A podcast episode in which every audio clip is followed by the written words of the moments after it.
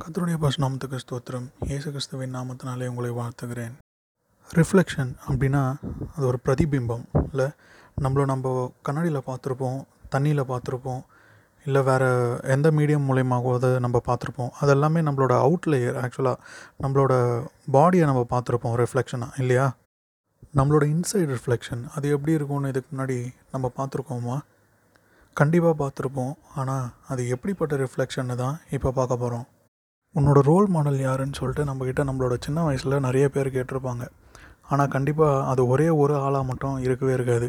நம்ம சொல்லியிருப்போம் ஒரு பெரிய சயின்டிஸ்ட் ஆகணும் இல்லை வேர்ல்டு ஃபேமஸாக இருக்கிற யாராவது ஒருத்தர் மாதிரி ஆகணும் இல்லை மல்டி மில்லியனர் ஆகணும் இல்லை பெரிய பிஸ்னஸ் மேன் அந்த மாதிரிலாம் ஆகணும்னு சொல்லி சொல்லியிருப்போம். அப்படி பார்த்தா நம்ம அவங்கள மட்டும்தான் ரிஃப்ளெக்ட் பண்ணணும். ஆனால் நிஜம் என்னென்னா அது கிடையாது. நம்ம யாரெல்லாம் ரிஃப்ளெக்ட் பண்ணியிருப்போம் தெரியுமா? நம்மளை சுற்றி இருக்கிற நிறைய பேரை ரிஃப்ளெக்ட் பண்ணியிருப்போம். நம்மளோட பேரண்ட்ஸு ஃப்ரெண்ட்ஸு ரிலேட்டிவ்ஸு இந்த மாதிரி நிறைய பேரை ரிஃப்ளெக்ட் பண்ணியிருப்போம்.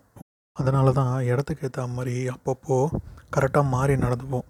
ஆக்சுவலாக நம்ம சின்ன வயசில் சொல்கிறோம்ல அந்த ரோல் மாடல்ஸ் அவங்க அச்சீவ் பண்ண கோல்ஸ் அவங்க அச்சீவ் பண்ண ஹைட்டை தான் நம்ம ரீச் பண்ண ட்ரை பண்ணிகிட்ருக்கோம் எப்படிப்பட்ட உயரம் அப்படின்னு சொல்லி பார்த்தீங்கன்னா அது அதிக அதிகாரம் இருக்கிற ஒரு இடமா இருக்கும். இல்லைனா ரொம்ப பெருமையான ஒரு இடமா இருக்கும்.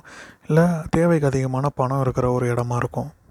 அவங்கள பற்றி தான் நம்மக்கிட்ட ரொம்ப பெருமையாக பேசியிருப்பாங்க. நாமளும் நிறைய தடவை அவங்கள பற்றி தான் கேட்டிருப்போம். அப்படிப்பட்ட உயரத்தை நம்மளுக்கு காட்டுறவங்க அதை அடையிறதுக்கு அவங்க நம்மளுக்கு சொல்லிக் கொடுக்குற வழி சரிதானான்னு சொல்லி என்னைக்கு அதை யோசிச்சிருக்கோமா? அதில் நாம் நடந்தால் நம்மளை ஃபாலோ பண்ணுறவங்களும் அதே மாதிரி தான் இருப்பாங்க. இல்லை? ஜீசஸ் கிரைஸ்ட் இந்த உலகத்துக்கு வந்தார். அவர் நம்ம அடையக்கூடிய இலக்கையும் நம்மளுக்கு காமிச்சிட்டாரு.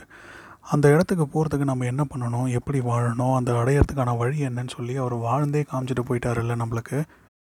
அது எல்லாமே உண்மை தான் அது எல்லாமே நல்ல வழி இந்த உலகத்துக்கு தெரிஞ்சாலும் நமக்கு அதை போதிக்கிறது இல்லை இந்த உலகம் சொல்கிற உயரத்தை நாம் அடையிறதுக்கு நிறைய பணம் தேவை நிறைய ஏமாற்றவும் தெரியணும். இந்த உலகத்தை பொறுத்தவரை ஏமாத்துறவன் புத்திசாலி ஏமாறுறவன் முட்டாள்.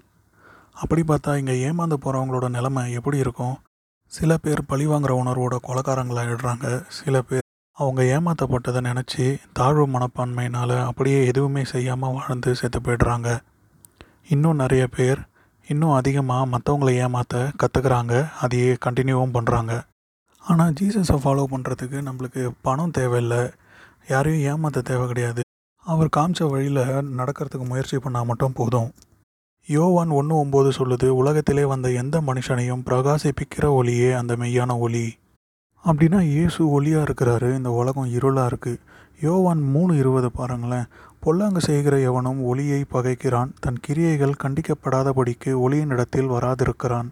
அப்படின்னா ஜீசஸ் நம்மளுக்குள்ளே வந்துட்டாருன்னு சொன்னால் அந்த இருள் நம்மளை விட்டு போயிடும் இல்லையா? ஒளி இருக்கிற இடத்துல இருள் இருக்காது. பைபிள் கண்ணாடி மாதிரி அப்படின்னு சொல்லிட்டு நம்ம நிறைய பிரசங்கத்தில் கேட்டிருப்போம். அதை நம்மளை அப்படியே காட்டும் அப்படின்னு சொல்லி சொல்லியிருப்போம். ஆனால் இங்கே என்ன நடக்குதுன்னா ஜீசஸ் நம்மளை ஒரு கண்ணாடி மாதிரி மாற்றுறாரு அவரோட வார்த்தையின் மூலமாக நாம் அதை ஃபாலோ பண்ணி அவர் காட்டின வழியில் அப்படியே நடந்தால் மட்டும் போதும். நாம் அவரை ரிஃப்ளெக்ட் பண்ண ஆரம்பிச்சிருவோம். அதாவது ஒளியை ரிஃப்ளெக்ட் பண்ண ஆரம்பிச்சிருவோம். ஒரு கண்ணாடியை கொண்டு போய் இருளில் வச்சா அது யாருக்குமே பிரயோஜனம் இல்லாமல் அப்படியே வீணாக போயிடும். அதுவே ஒளியில் வச்சா அது எல்லார் மேலேயும் பிரகாசிக்கும் இல்லையா? அதனால் நம்ம டார்க்னஸை விட்டு வெளியே வந்துட்டு லைட்டை ஃபாலோ பண்ண ஆரம்பிக்கலாம். அதனால் கத்தர் அன்னைக்கு நம்மளை பார்த்து சொல்கிறாரு ஏசாயா அறுபது ஒன்றில் எழும்பி பிரகாசி உன் ஒளி வந்தது கத்தருடைய மகிமை உன்மேல் ஊதித்தது. அதனால் எழும்பி பிரகாசிப்போம் தேவன் தாமே நம்மை ஆசிர்வதிப்பாராக. ஆமேன்.